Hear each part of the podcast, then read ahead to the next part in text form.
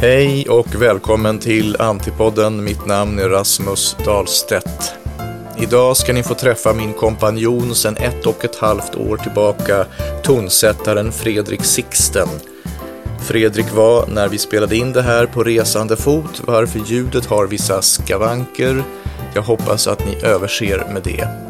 Imorgon den 8 oktober klockan 18.00 i Nacka kyrka kommer ljudet att vara perfekt. Då firar vi med konsert och release för Valv bakom Valv oändligt. Biografin om Fredrik Sixten, skriven av mig. Varmt välkommen då. Hälsa gärna på i webbutiken rasmusdahlstedt.se/shop. Här hittar du böcker, muggar, t-shirts och tygväskor. Tack också för gåvor via Swish.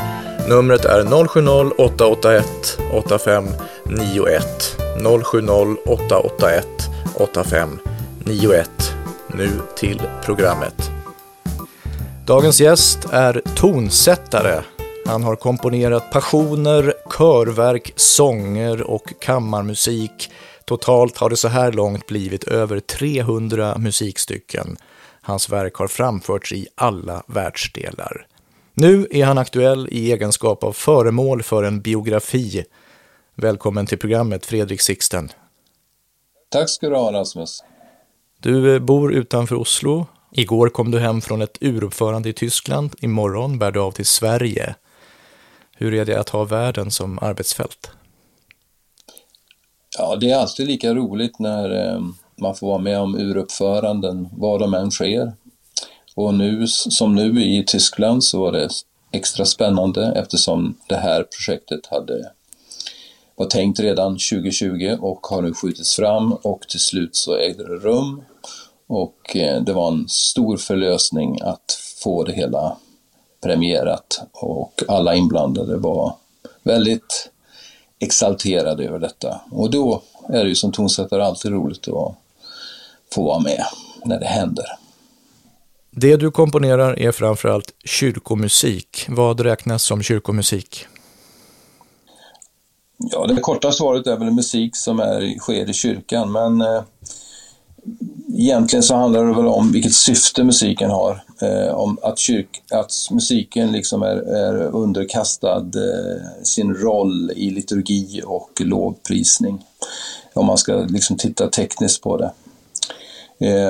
Den sakrala musiken styrs ju mycket av texterna, till exempel.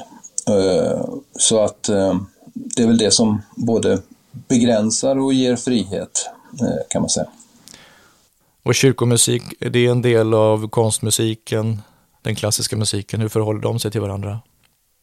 Ja, de är ju syskon, skulle jag säga, för att jag menar, ta Bach till exempel, så det han gjorde var ju, som kyrkomusiker, var ju att låna in musik som klingade utanför kyrkans väggar och gjorde den till sakralmusik genom att tillpassa den till det han skrev.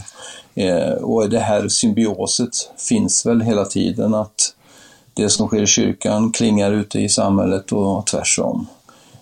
Och det är spännande på ett sätt, men det är också en kamp liksom att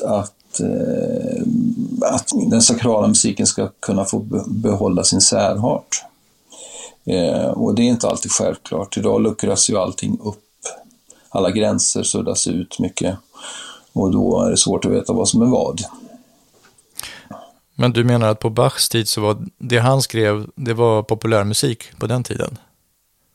Ja, det kan man väl säga. Han använde ju en del folkmelodier och liksom Luther var ju en sån som införde det här med att använda melodier som vanligt folk sjöng för att liksom skapa en ändå större engagemang för det som skedde i kyrkan och göra det folkligt och så. Mm. Det var ju så att du på Musikhögskolan hade tonsättaren Sven David Sandström som lärare i komposition. En gång sa han till dig, du vill väl inte låta som Schubert? Vad menade han med det? Jag tror att det handlar väldigt mycket om att han själv var inne i en period där hans musik och den den scen som då var vid den tiden på 80-talet var väldigt avantgardistisk i den meningen att den sökte sig från det tonala centrumet till ytterligheter, till extrema uttryck och så vidare. Och så kom jag och visade upp en hel del alster jag hade gjort för att se om jag kunde få gå och studera för honom. Och de var ju helt klart tonala, och det var väl det han ville ge uttryck för. Det var inte så att jag hade skrivit någonting som lät precis som Schubert, utan mer att det var traditionellt, att det var tonalt och så. Han ville att jag skulle genast pröva mina vingar i de fria tonaliteterna så att säga. Och det var jag också intresserad av, verkligen. Och han var ju en suverän lärare, och på det viset att han bad mig pröva de här vägarna, men det var liksom med fria tyglar, och det var liksom uppmuntran och så. Men han började, som du säger då, själv med de här atonala experimenten, men återvände då i slutet av livet till det tonala. Då får man säga att han genomgick en metamorfos där, alltså att han successivt så att säga fann tillbaka till melodin och till harmonin. Så ja, det kan man absolut säga. Så vi möttes 20 år senare, och han kom fram till mig och sa det att jag gratulerar Fredrik till dina framgångar och din Markuspassion och så. Det är roligt att se hur bra det har gått.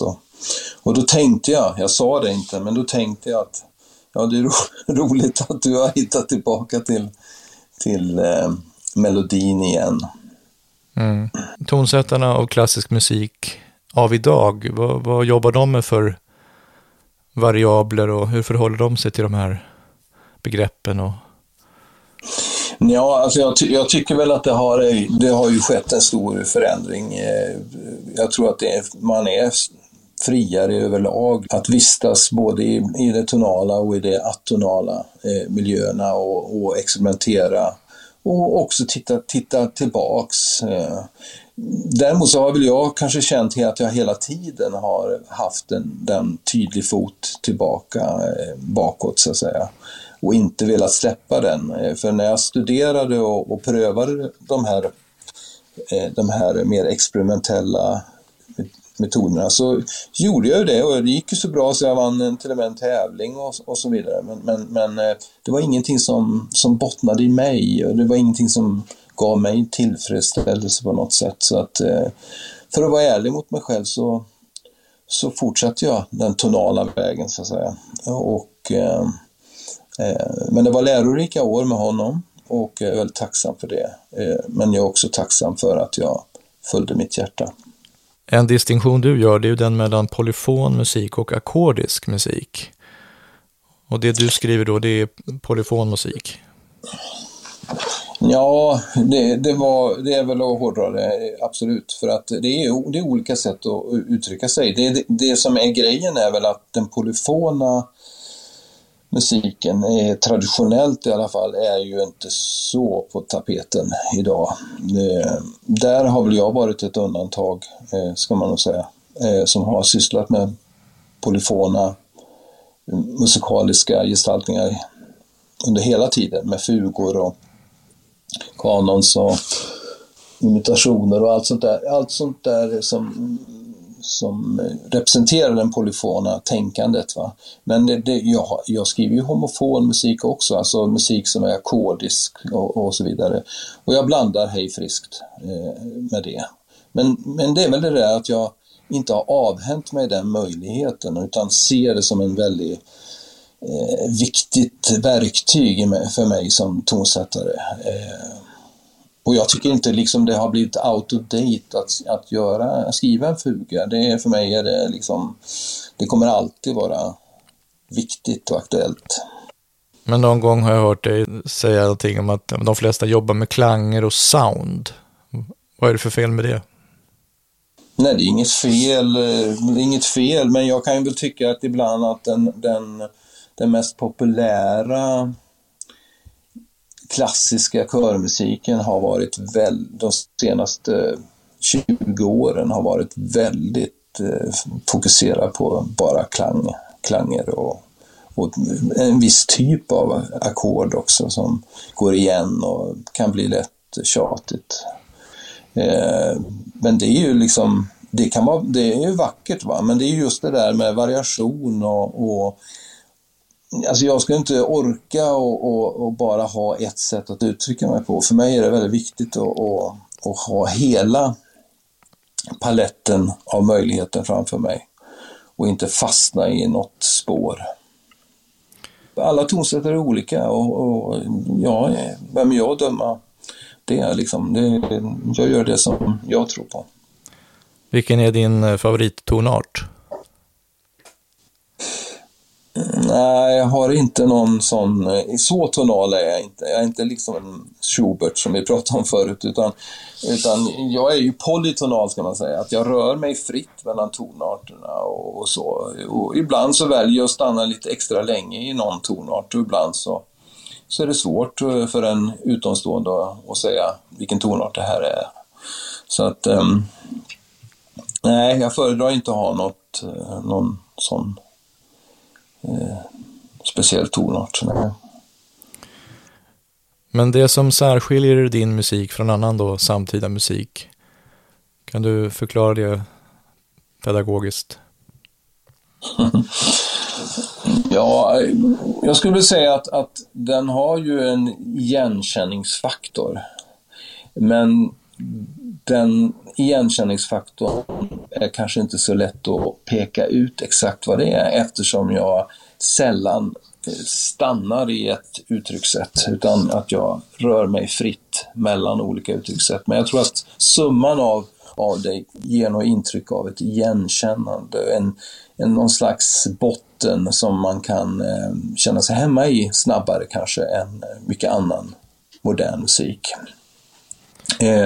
Men det där är ju väldigt svårt att säga bestämt, och vi alla upplever ju så mycket olika kring det här. Jag menar, när jag var i Tyskland nu så var det ju någon gubbe som kom fram till mig och sa att han inte förstod någonting. Så då sa jag, ja, men det är väl bra, sa jag.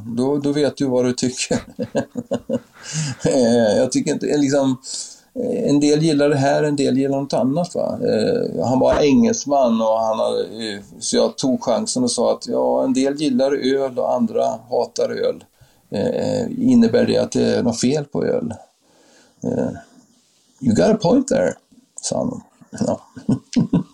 Men så sa han också att ja, men du borde lyssna på vad publiken tycker. Och så, ja, det gör jag ju, sa jag.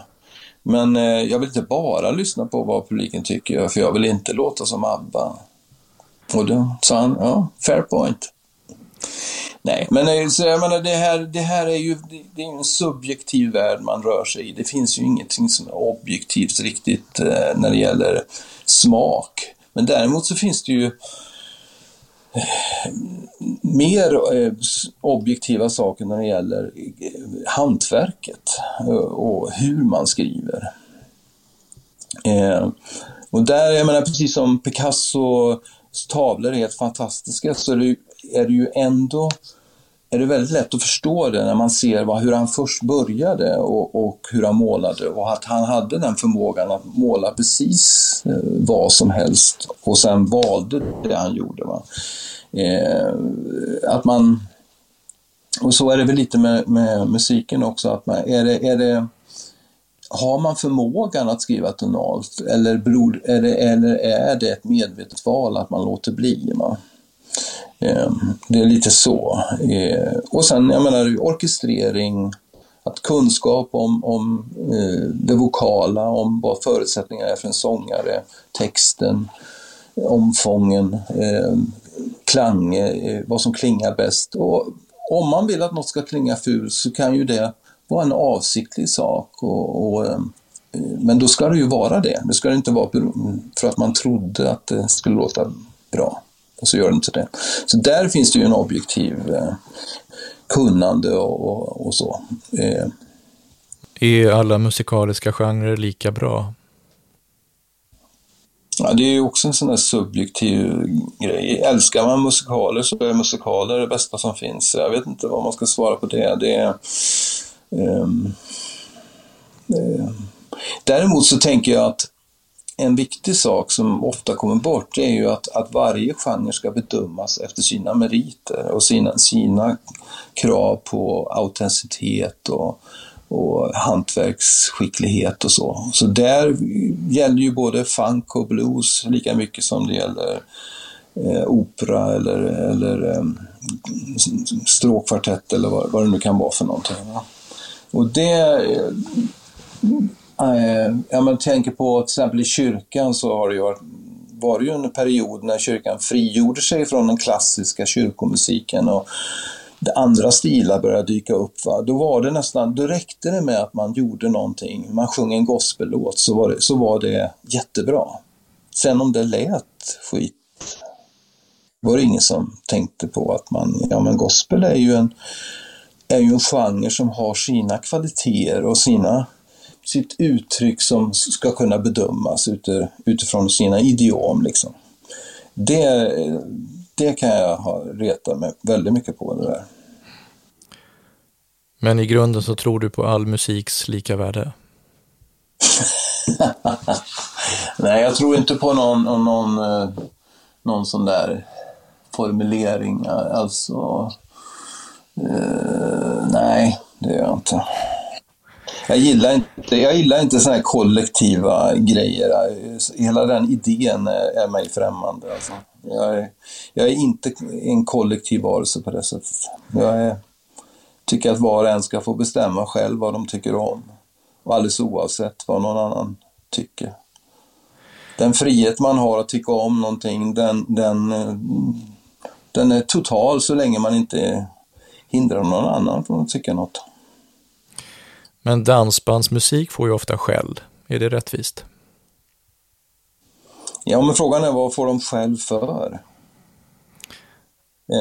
Jag tycker även där, men det finns säkert dansbandsmusik som är i den övre klassen och dansbandsmusik som är i den undre klassen. Kan till exempel de som gillar dansbandsmusik eller framförallt de som dansar till den. Jag menar, vad skulle de göra istället? Jag menar, går man ut och dansar, vad skulle de istället? Skulle de vara en stråkkvartett som spelade?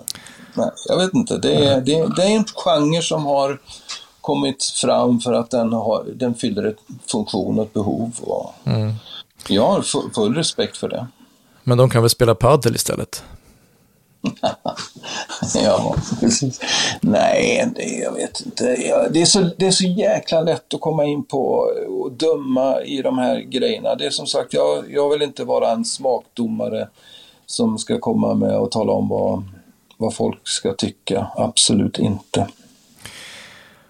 Men du, Bach, han är ju som jag uppfattar en sorts musikernas kompositör. På samma sätt som Nietzsche ofta nämns som filosofernas filosof. Mm. Vad är det man uppskattar hos Bach? Ja du, det är på ett sätt borde det vara oerhört enkelt att säga det. Jag menar, lyssna på hans musik skulle ju vara en sån där ett lätt sätt att komma undan det. Men alltså det är bara, för det första så håller den en oerhört jämn kvalitet. Alltså, de flesta av oss, jag vet mina tonsättarkollegor och historiskt sett så har de haft sina ups and downs, tror jag, de flesta. Till och med sådana som Beethoven och Brahms och så. Men det är svårt när det gäller Bach. Alltså, det är en fruktansvärd mängd musik som håller en otroligt hög nivå och som... Ja, det är svårt att förklara det, va? Men det ser man som musiker när man studerar partituren, när man hör musiken naturligtvis, men när man studerar hur det är konstruerat så är det med en sån lätthet också, va? Och hela tiden en outsinlig förmåga till nya teman och så. Och ändå skrev han ju i en begränsad stilart på många sätt. Va? Och han... En annan sak som jag tycker är väldigt häftigt med honom, det är ju att han inte lät sig påverkas av den tidens strömningar. Alltså han var ju gammeldags när han var som bäst. Då var det ju helt andra saker som var i görningen musikaliskt och så. Utan han höll fast vid det. Samtidigt så, och det finns ju hela hans tänk också med symbolik och teologi i musiken, alltså kontratexten är helt fascinerande, och det är någonting som jag har blivit väldigt påverkad av och som styr mig väldigt mycket när jag skriver musik, att text och musik liksom går in i varandra och det är ett väldigt tät symbios där som jag kan bara ta så att lyssnaren förstår liksom, om man jämför till exempel med Poulenc som den franska tonsättaren, när han skrev fantastisk musik, men för honom så var ju inte alltid texten det något viktigt på ett sätt. Många gånger om man tittar på de tonsättningar han gjorde av latinet till exempel, så var det en ganska brutal behandling där hade han en tematik som han ville genomföra, så gjorde han det även hur många felbetoningar det än blev i texten. Så att ja, där ser man en skillnad när man menar så Bach, så finns den hela tiden, är han ett med texten. Men jag måste säga det att det finns Bach och sen finns det alla andra tonsättare för mig när det gäller. Det är något omänskligt med honom. Samtidigt är det djupt mänskligt. Det är en paradox där. Det borde inte vara möjligt att skriva sån musik. Du, några andra förebilder? Du nämnde Bach i en egen division. Poulenc nämnde du. Prokofiev är en annan som du håller högt. Av vilket skäl? Ja, jag har ju liksom ett antal tonsättare som jag älskar naturligtvis, vars musik jag älskar. Det kan vara olika saker som jag blir påverkad av. Men i Prokofievs fall så gäller det ju väldigt mycket hans attityd, rytmer och energin som finns liksom. Det är en förebild. Det finns flera andra, jag menar Monteverdi, alltså en förbarock, alltså före Bachs tid, är en väldigt viktig tonsättare för mig, också med det rytmiska, men i en helt annan harmonisk värld. Det är sånt som påverkat mig väldigt mycket. Men sen är det också även en del, det finns ju även inom den populära musiken saker som intresserar mig. Så att jag skulle säga att jag är en syntes av ganska många musikaliska förebilder. Ja, bland de nutida då, det kanske är mer det här konstnärskapet som du uppskattar, Prince. Jag intresserade mig för honom ganska sent ändå, efter hans stora berömmelse där i början på 80-talet kring Purple Rain och det där.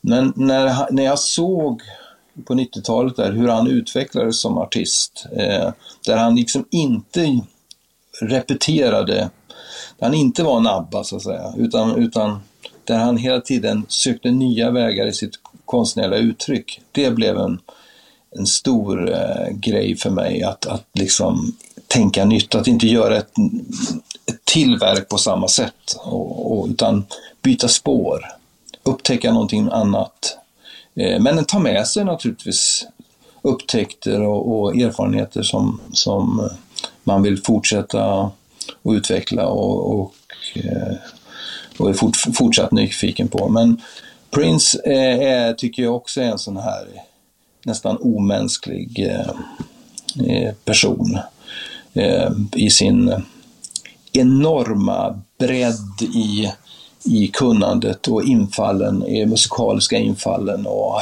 hur han sätter samman en komposition. Även om den i sin grund är ganska enkla strukturer, så kan han komplicera det på ett väldigt speciellt sätt, så att det ändå blir personligt och blir unikt och inte känns krystat, så att säga.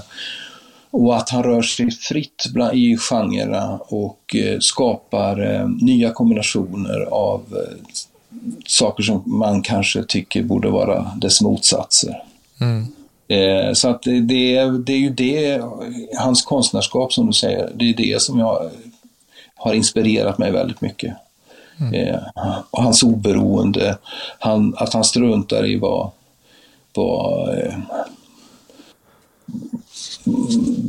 han samtidigt tycker, utan tror han på någonting så går han den vägen. Mm. Är det för din egen skull eller för lyssnarens skull som du känner att du måste variera dig och skapa nytt? Nej, det är för min egen skull. Jag skriver inte musik jag sätter mig inte ner och skriver för andras skull, annat än att jag får en beställning, och då skriver jag ju för den konstellationen, och det kan ju finnas uttryckt där, alltså uttryckt vad de vill ha för någonting och så det kan ju viss mån styra, men annars är det ju att jag själv vill känna mig nyfiken, jag vill känna mig engagerad, jag vill inte upprepa mig, annat än avsiktligt, så att säga.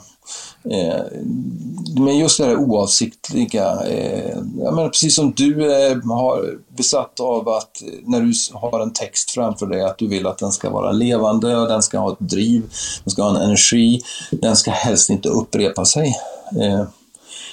Samma sak är det för mig, va? Men det är klart att jag använder ju uttryck. Jag skrev en svensk Markuspassion som hade ett idiom där jag hade den svenska folktonen var central, och jag skrev ett systerverk till det, kan man säga då, i ett svenskt julatorium, men då var det ju avsiktligt, så att säga.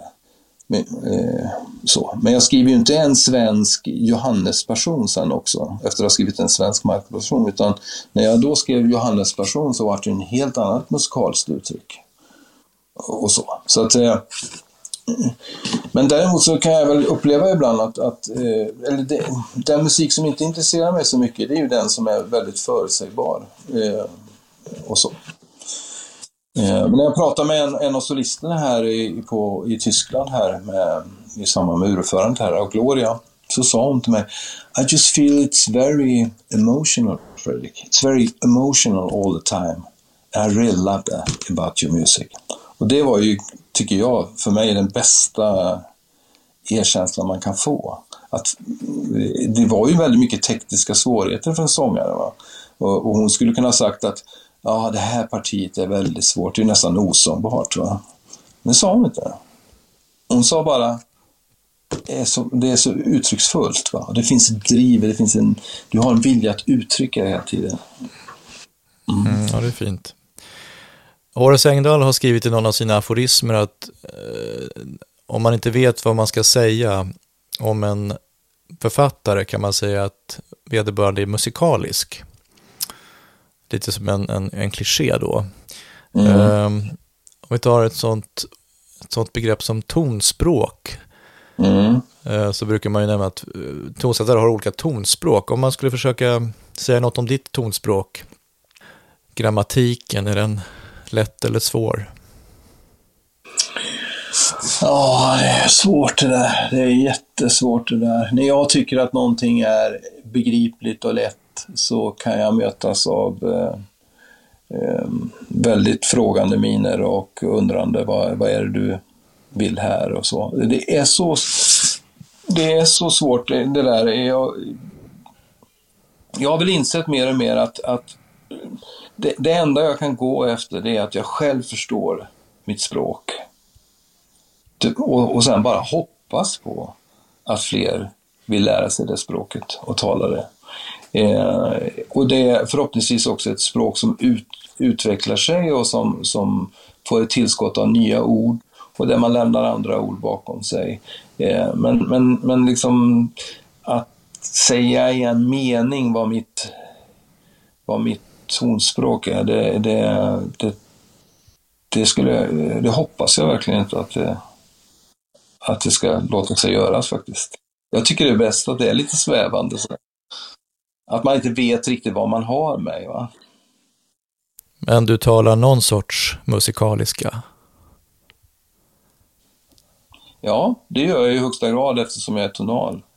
Så håller jag mig inom någon slags grammatik, någon slags musikalisk grammatik och så. Det gör jag ju. Med lite västgötsk brytning? Ja, det där det bryter väl igenom ibland. Varifrån kommer musiken? Ja. Musiken finns ju i naturtonsserien.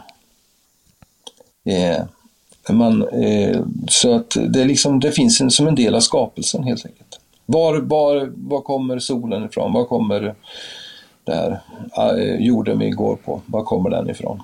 Det är samma sak där. Musiken är en del av det. Apropå skapelsen, du är prästson. Mm. Hur har det påverkat dig? Ja, i mitt fall, vi var ju 5 syskon i mitt fall, men i mitt fall så fick det en särskild påverkan. Jag fick ju några av mina tidiga upplevelser av musik i kyrkan med pappa som har påverkat mig väldigt starkt, vilket också märks i boken. Medans mina andra syskon har väl sina upplevelser av vad kyrkan var för någonting. Så det har varit högt och lågt där, kan jag säga. När blev du kristen? Jag har inte haft någon sån här frälsningsupplevelse, om det är det du tänker, att den här dagen blev jag frälst, idag är jag troende. Det var jag inte innan. Utan jag har väl haft någon slags relation hela tiden till det gudomliga och till ordet och till rummet, till musik, den sakrala musiken och så. Sen har jag varit olika duktig på att formulera det för mig själv, vad det är för någonting. Men jag kan nog säga att jag har aldrig släppt det.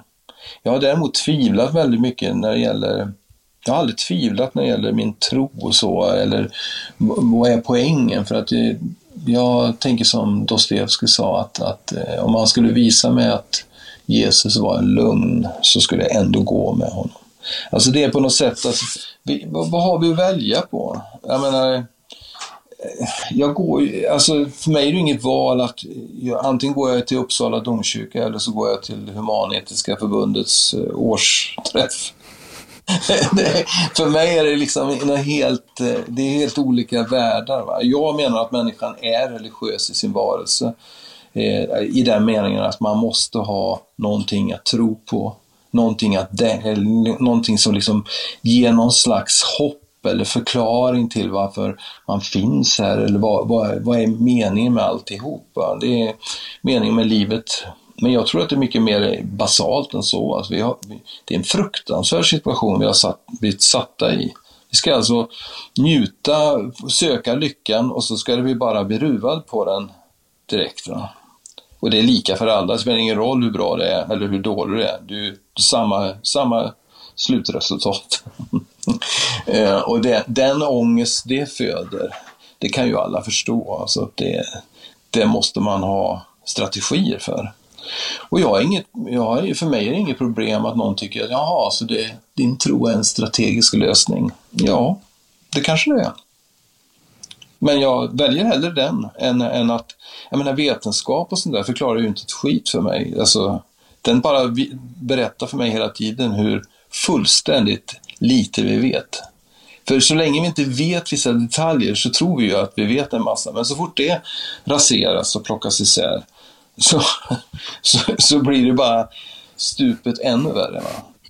Så jag menar, det finns ju inte minsta tröst i någon vetenskap. Däremot är det ju underbart med vetenskapen och fascinerande och viktigt och allt det här. Va? Men i mitt fall så har den ingen sån funktion. Så jag behöver min gudstro, jag behöver min tillit till att det finns en mening trots allt. Hur är ditt förhållande till Svenska kyrkan? Ja, jag har ju haft Svenska kyrkan med mig i modersmjölken, eller ja, jag är ju född in i kyrkan som de flesta i min generation. Och jag hade min brottningskamp ganska tidigt med kyrkan. Jag fick ju se den inifrån i mig som prästson, och pappa var kyrkoherde på landet i prästgård och hela det här insidan så att säga av kyrkan och så, och slitningarna som var och så. Men jag har väl alltid haft liksom en dubbla känsla kring den institutionen kyrkan och det uppdrag den ändå har fått av Jesus själv.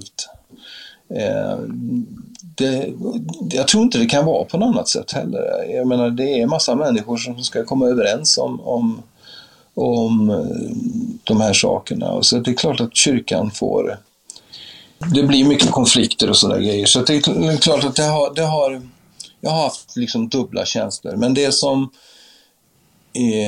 och före jag blev kyrkomusiker så var jag ganska övertygad om att jag inte skulle börja i kyrkan, för att jag liksom var avskräckt och så. Men det hade ingenting med min tro att göra, utan det var liksom institutionen som var påfrestande, tyckte jag. Men sen när jag började som kyrkomusiker i alla fall, för att jag insåg de oändliga möjligheterna som fanns att vara kyrkomusiker, och att kunna få skriva musik, att kunna få spela, att kunna vara pedagog, att kunna liksom ha en sån bred möjlighet till uttryck var ju väldigt lockande. Så jag kom ju in i kyrkan. Men och jag hade tur också på min första tjänst i Västerås, var ju väldigt modern och liksom engagerad, liksom med mycket ungdomar och otroligt driv i verksamheten, och med präster som var både liturgiskt kunniga men också up to date liksom. Det var en ovanlig kombination, och jag fick en väldigt bra start där. Och sen har jag gått igenom de flesta faser under min långa tjänst, nästan 30 år som kyrkomusiker i Svenska kyrkan. Och det jag har slitit mest med är den politisering som har skett. Den har varit svår, smärtsam. Den har skett under lång tid. Och där jag tycker då att kyrkan mer och mer har blivit någon slags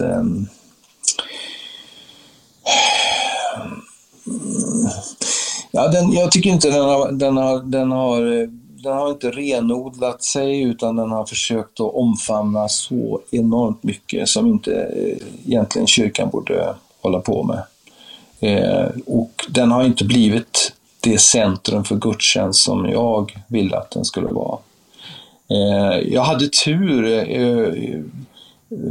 till exempel sista 12 åren i Härnösands domkyrka, där att det kunde vi verkligen jobba med gudstjänsten och så, och att den fick verkligen vara i centrum, va? Men det slets och drog i det hela tiden. Man fick liksom, det var så mycket annat hela tiden som skulle pocka på uppmärksamhet, och det blev slitsamt, och jag kände att jag såg liksom inte någon framtid. Jag tänkte, jag kan inte pensionera mig med det här. Nu har jag liksom 15-20 år kvar. Ska jag bli... Nej. Det var inte aktuellt, och som första steg då så blev det ju så att jag sökte mig till Norge först. Av flera skäl naturligtvis, och inte bara ett skäl. Men det var ett söka en ny start.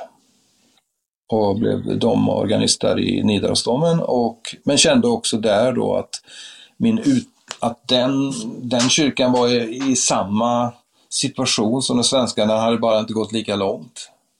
Men det höll på att hända liknande saker där, och när jag då också fick massor med beställningar på musik och stora beställningar, en opera och konsert för 2 pianoorkestrar och så utomlands och så blev det självklart för mig att naturligtvis ska jag nu har jag gjort mitt. 30 år är en bra på CV:t, men nu behöver jag inte fylla på det mer. Nu kan jag satsa på mig själv och mitt skrivande och på det sättet kanske också, alltså, göra mina inspel i den kyrkliga debatten genom vad jag väljer att göra musikaliskt. Mm. Och för mig är det ju Bibeln som står i centrum, inte massa utvikningar åt olika håll i första hand, utan det är det jag har satsat mycket på. Mm. Nu är du fri kompositör. Ja, det är många som frågar mig vad jag menar med det, men det är väl just det att jag är fri att skriva vad jag vill. Jag måste inte skriva kyrkomusik, och jag har ju skrivit en del annat också då, och hoppas få göra det än mer för en annan scen än den kyrkliga. Det finns en scen i boken som beskriver när gnistan tänds. Du är 6 år gammal i Skövde. Upplever en Matteus passion av Bach tillsammans med pappa. Om du inte hade haft den här ingången i kyrkan och kyrkomusiken, och hur hade du blivit som tonsättare då? Finns det en risk att du kanske inte hade blivit tonsättare överhuvudtaget? Ja, det där är ju en väldigt intressant fråga, därför att det där var ju ett startskott, men det kanske var ett startskott som jag förstått i efterhand. Jag är inte så säker på att jag var helt klar på det just då, men det är klart att den inriktning jag fick i livet med den sakrala musiken, den har ju helt sin grogrund i det. Det stod ju helt klart. Så att jag tror nog att jag hade hållit på med musik i en eller annan form. Jag hade ju liksom alla möjliga saker för mig under min barn- och ungdomstid. Va? Jag var ju inte någon sån här vad säger man, broiler som bara liksom knappt in i ordningsfull liksom, utan jag hade en väldigt brokig väg framåt. Mm. Jag ville ju hålla på med allt möjligt annat musikaliskt. Du hade ju ett rockband till exempel, inte att förglömma. Ja, till exempel. Du har ju spelat en hel del olika instrument. Vilka trakterar du idag? Ja, idag så spelar jag ju mest tangentinstrument, alltså piano och orgel har det inte blivit så mycket heller nu på senaste tiden, eftersom jag inte jobbar i kyrkan, och då är jag har ingen orgel hemma. Det finns ju en del som har det, men jag har inte det. Jag spelar gitarr också och bas och trummor och sånt där, slagverk och så. Men det var länge sedan. Men jag var väldigt inne i sådana uttryck då på 70-talet. Så att hade inte jag haft den där miljön av den kyrkliga uppväxten med pappa och församlingen och så, och tillgång till instrumenten, orglarna bara liksom 50 meter från hemmet, så tror jag säkert att det hade blivit någonting annat. Antagligen hade jag blivit pianolärare eller någonting, musiklärare kanske, eller något sådär. Jag tror nog att jag hade skrivit musik. Det är jag ganska säker på. Mm. Du är individualist, nämnde du. Mm. Ändå har du gjort mycket körmusik. Det låter paradoxalt. Ja men jag själv har ju inte sjungit i kör så väldigt mycket. Det var mest under studietiden faktiskt. Så jag menar, jag har aldrig känt någon lockelse till det. Jag har aldrig egentligen förstått varför, hur man är beredd att underkasta sig det. Jag är lika fascinerad. Det finns få personligheter som jag är så beundrar så mycket som körsångare. Det är en fantastisk släkte. Va? Det är kollektivistiskt är det, och man är beredd att underkasta sig en persons vilja. Så att det är ju verkligen inte någon demokratisk process det där. Men alltså, jag tror att man måste kunna hålla två saker i huvudet samtidigt här. Att det jag menar är Jag tror väldigt mycket på individens frihet. För mig är det helt liksom att jag ska ha en frihet under ansvar naturligtvis. Och så. Och vill inte att liksom, det kollektivistiska ska liksom, ta överhanden. Jag är livrädd för det. Därför att det finns något förljuget med det. Någonstans är det alltid någon starkare där i det här så kallade kollektivistiska som är den som bestämmer och driver framåt. Det kan vara en enskild, det kan vara en liten grupp där. Det utkristalliserar sig alltid. Historiskt sett så är det så. Det finns, då får man visa med det. Men jag är allergisk mot det. Mm. Något som jag alltid undrat, hur lär man sig spela piano från bladet? Hur går det till? Ja, jag tror det är två grejer där. Det är en fallenhet. Alltså, det är en talang som vissa har, andra inte har. Den går att öva upp till en viss gräns. Alltså det är lite olika saker också att faktiskt spela exakt vad som står eller att spela nästan vad som står. Va? Det är väl ofta det de gör som är riktigt drivna avistaspelare. Jag själv är ganska hyfsat duktig på att avista. Och det gör att man liksom, som man säger, fuskar lite grann. Och liksom sammanfattar och så då, i farten så att säga. Mm. Precis som de här som säger att de läser en bok väldigt snabbt. Det beror ju mycket på att de sammanfattar ju också. De får en överblick och kan hoppa över det som de tycker inte är så viktigt. Mm. Tänker jag. Ja. Men det här hur man koordinerar händerna, det här första steget att få vänsterhanden och högerhanden att jobba ihop, att de kan göra olika saker och så vidare. Hur får man till det? Ja, hur kör du bil då? Ja, jag har lyckats med det ena men inte med det andra. Nej, men det handlar ju naturligtvis om att du hade som drivkraft att om du inte lär dig köra din bil så kan du inte köra bilen. Och då begränsar du hela ditt liv, va?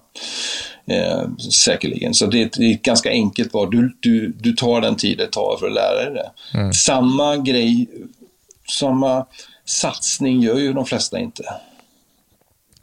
Mm. Det som jag bestämde mig för att lära mig italienska, va? Då förstår jag ju att då, du kan inte bara göra lite grann, va? Utan då måste man verkligen öva på det varenda dag. Om man inte är någon sån här superspråktalang då, så, men det är ju inte jag, utan jag är en vanlig normalbegåvad. Och jag tror att just när det gäller musiken så har folk någon slags förväntan att det ska gå snabbt och ja, annars är det svårt, va? Men det kräver övning. Tyvärr, alltså jag önskar jag kunde komma med något bättre svar. Men du kan också då slå en puls med ena handen och en med den andra. Ja, jag kan det. Och de som är duktiga dirigenter kan det. Därför att det oberoendet är väldigt viktigt när man dirigerar. Att du ska både ange en puls och få alla att underkasta sig just den pulsen. Men samtidigt ska du kunna ge andra impulser som kanske direkt står i konflikt med var pulslagen går någonstans. Och utan att det påverkar hastigheten på något sätt. Det är ganska komplicerat. Och det kräver mycket övning. Men den här oberoende sakerna kan man öva upp. Precis som allt annat. Mm. Du Fredrik, du framstår ju i min skildring av dig som mycket driven och noggrann. Men också som aningen kolerisk. Mm. Tycker du att porträttet är likt? Ja, men det är ju så att är det någon annan som tittar på en och tar del av mig så att säga som människa, så är det klart att man får olika svar där. Nu har vi fått ett svar genom dig här i boken, och jag tror nog att du ligger ganska nära sanningen och så. Jag har mycket känslor i mig, och jag tror att det är därför som min musik är väldigt känslomässig. Så att det är klart att det finns en baksida med det också. Jag tycker väl att jag har tyglat den ganska bra i min yrkesutövning och sett skillnad på det och annars, men det får ju andra avgöra. Mm. Men visst, jag har nära till mina känslor. Vad gör du när topplocket går? Ja, det beror på situationen, men om topplocket går då är det ju för sent. Det finns väl ingen som kan göra någonting då. Det finns ju naturligtvis, jag har ju begränsningar. Jag är inte våldsam till exempel. Det är för mig helt främmande. Men det är klart att jag kan få ett utbrott, det har hänt, ja. Men du har ett favoritutrop? Kretina. På italienska så är det, ja. Varför vill du lära dig italienska? Ja, men jag har alltid älskat Italien som sådant, och där, apropå det med kolerisk och så, där är ju nästan det en del av nationaltemperamentet så att säga, att liksom bara vråla ut någonting om man blir irriterad och sådär, va. Och det är ingen som tar illa vid sig på det sättet som vi i Sverige gör, va? Jag tror att det är kontrasten helt enkelt. Det är så långt ifrån det svenska sättet. Den konsensus och den icke-konfliktsökande saken som vi är lärda med.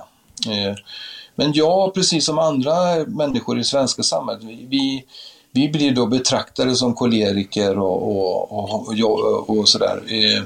Men jag tror nog att svensken i generellt sett skulle må bättre av att ha lite mer nära till sina känslor. Det är inte så farligt det där, va? Jag tycker inom politiken och sådär också att det liksom, det finns någon, man vill gärna måla upp någon bild att vi söker varandras samförstånd och sådär, va? Men i själva verket så är ju folk skitförbannade på varandra.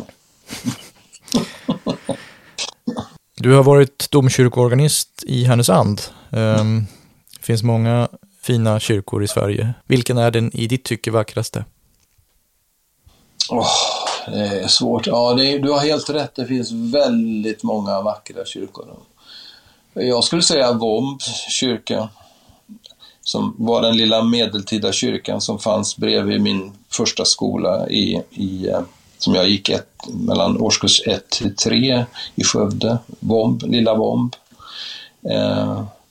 Den var enorm när jag var liten. När vi gick upp där till skolavslutningen och den stora porten där och man skulle in där. Va? Så och sen nu då när man går dit så är det ju som en... Ja, man hinner ju knappt gå in där förrän man... Ja, man ramlar det kodet. Nej, men alltså... Det finns olika. Sen slås man ju av skönheten i Linköpings stormkyrka som jag gillar väldigt mycket. Det finns många vackra kyrkor. Jag älskade Härnösand, sin speciella nyklassicistiska stil. Nidarosdomen, som var min sista tjänstgöringsplats där jag var domkyrkoorganist, är ju också oerhört fantastiskt, med där östväggen är från 1152 och västväggen 100 meter längre bort är så sent på mitten av 1900-talet. Så att ja, skönhet finns det många sköna kyrkor, men på olika sätt kan de tilltala mig. Mm. Apropå den jubileumskonsert som ägde rum i sydvästra Tyskland häromdagen, den vi pratade om i början. Jag läste en recension ur tidningen Die Rheinpfalz. Där recenserar man dagen efter en konsert på en helsida, i alla fall i det här fallet då, när du var på besök. En fråga som du enligt den tyska kritiken där ställer är: hur kan man fortsätta att lovsjunga Herren när det finns så mycket ondska i världen? Ja, man får inte ge upp. Vi har liksom ingen annan väg att gå. Det är lite som den där med att varför tror jag? Ja, jag tror därför att det är den enda chansen jag har. Annars blir det ju liksom bara helt hopplöst. Så att även om det tar emot många gånger och acceptera all den här ondskan som finns, så menar jag att den ska fördömas, men kärleken och Guds helighet ska erkännas. Utgivandet av den här boken, Valv bakom Valv oändligt, får ändå ses, tycker jag, som en gudig behaglig gärning. Enligt mina noteringar hade vi vårt första arbetsmöte den 5 april 2021. Mm. Vi har haft så gott som daglig kontakt det senaste året. Vad ska vi göra efter den 8 oktober? Luften går ur oss antagligen. Det finns säkert anledning att återkomma om nya projekt. Det tror jag. Men jag måste säga det att jag har nog aldrig umgått så här intensivt med någon. Nej, jag tror inte att jag har... Jag har ju träffat dig mer än vad jag har träffat min fru. Eftersom hon arbetar på distans och hon doktorerar på distans och så. Så jag har väl haft mer kontakt med dig. Mm. Imorgon då, den 8 oktober, är det konsert och release för biografin om dig. Mm. Vad kan den som kommer till Nacka kyrka förvänta sig? Den kommer få en konsert som är ett snitt, kan man säga, av mina musikaliska uttryck. Både vokalt och instrumentalt. Väldigt varierat. Och med några happenings med dig. Som anspelar på boken. Och sedan, för att sedan direkt svänga oss över till församlingssalen som ligger precis bredvid med mingel och tilltugg och dryck och signering och tal och musikunderhållning. Och, ja, tillfället att umgås och träffas många över gränserna, hoppas jag. En del kollegor och musikkännare och branschfolk och även från din sfär. Vad kan den som läser boken Valv bakom Valv oändligt ser fram emot? Jag tror att den som läser boken kommer att bli väldigt överraskad. Jag tror att de förväntningar man normalt sett har på en biografi kommer att komma på skam. Det kommer att vara någonting annat man får uppleva.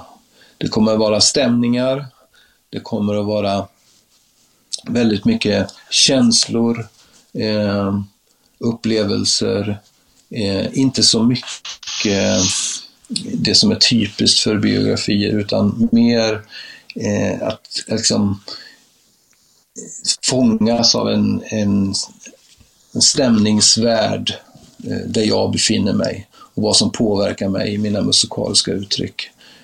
Och en hel del, som för oss alla i livet, en massa oväntade saker som händer, som kanske man kan tycka inte förstående har någonting med temat för boken att göra.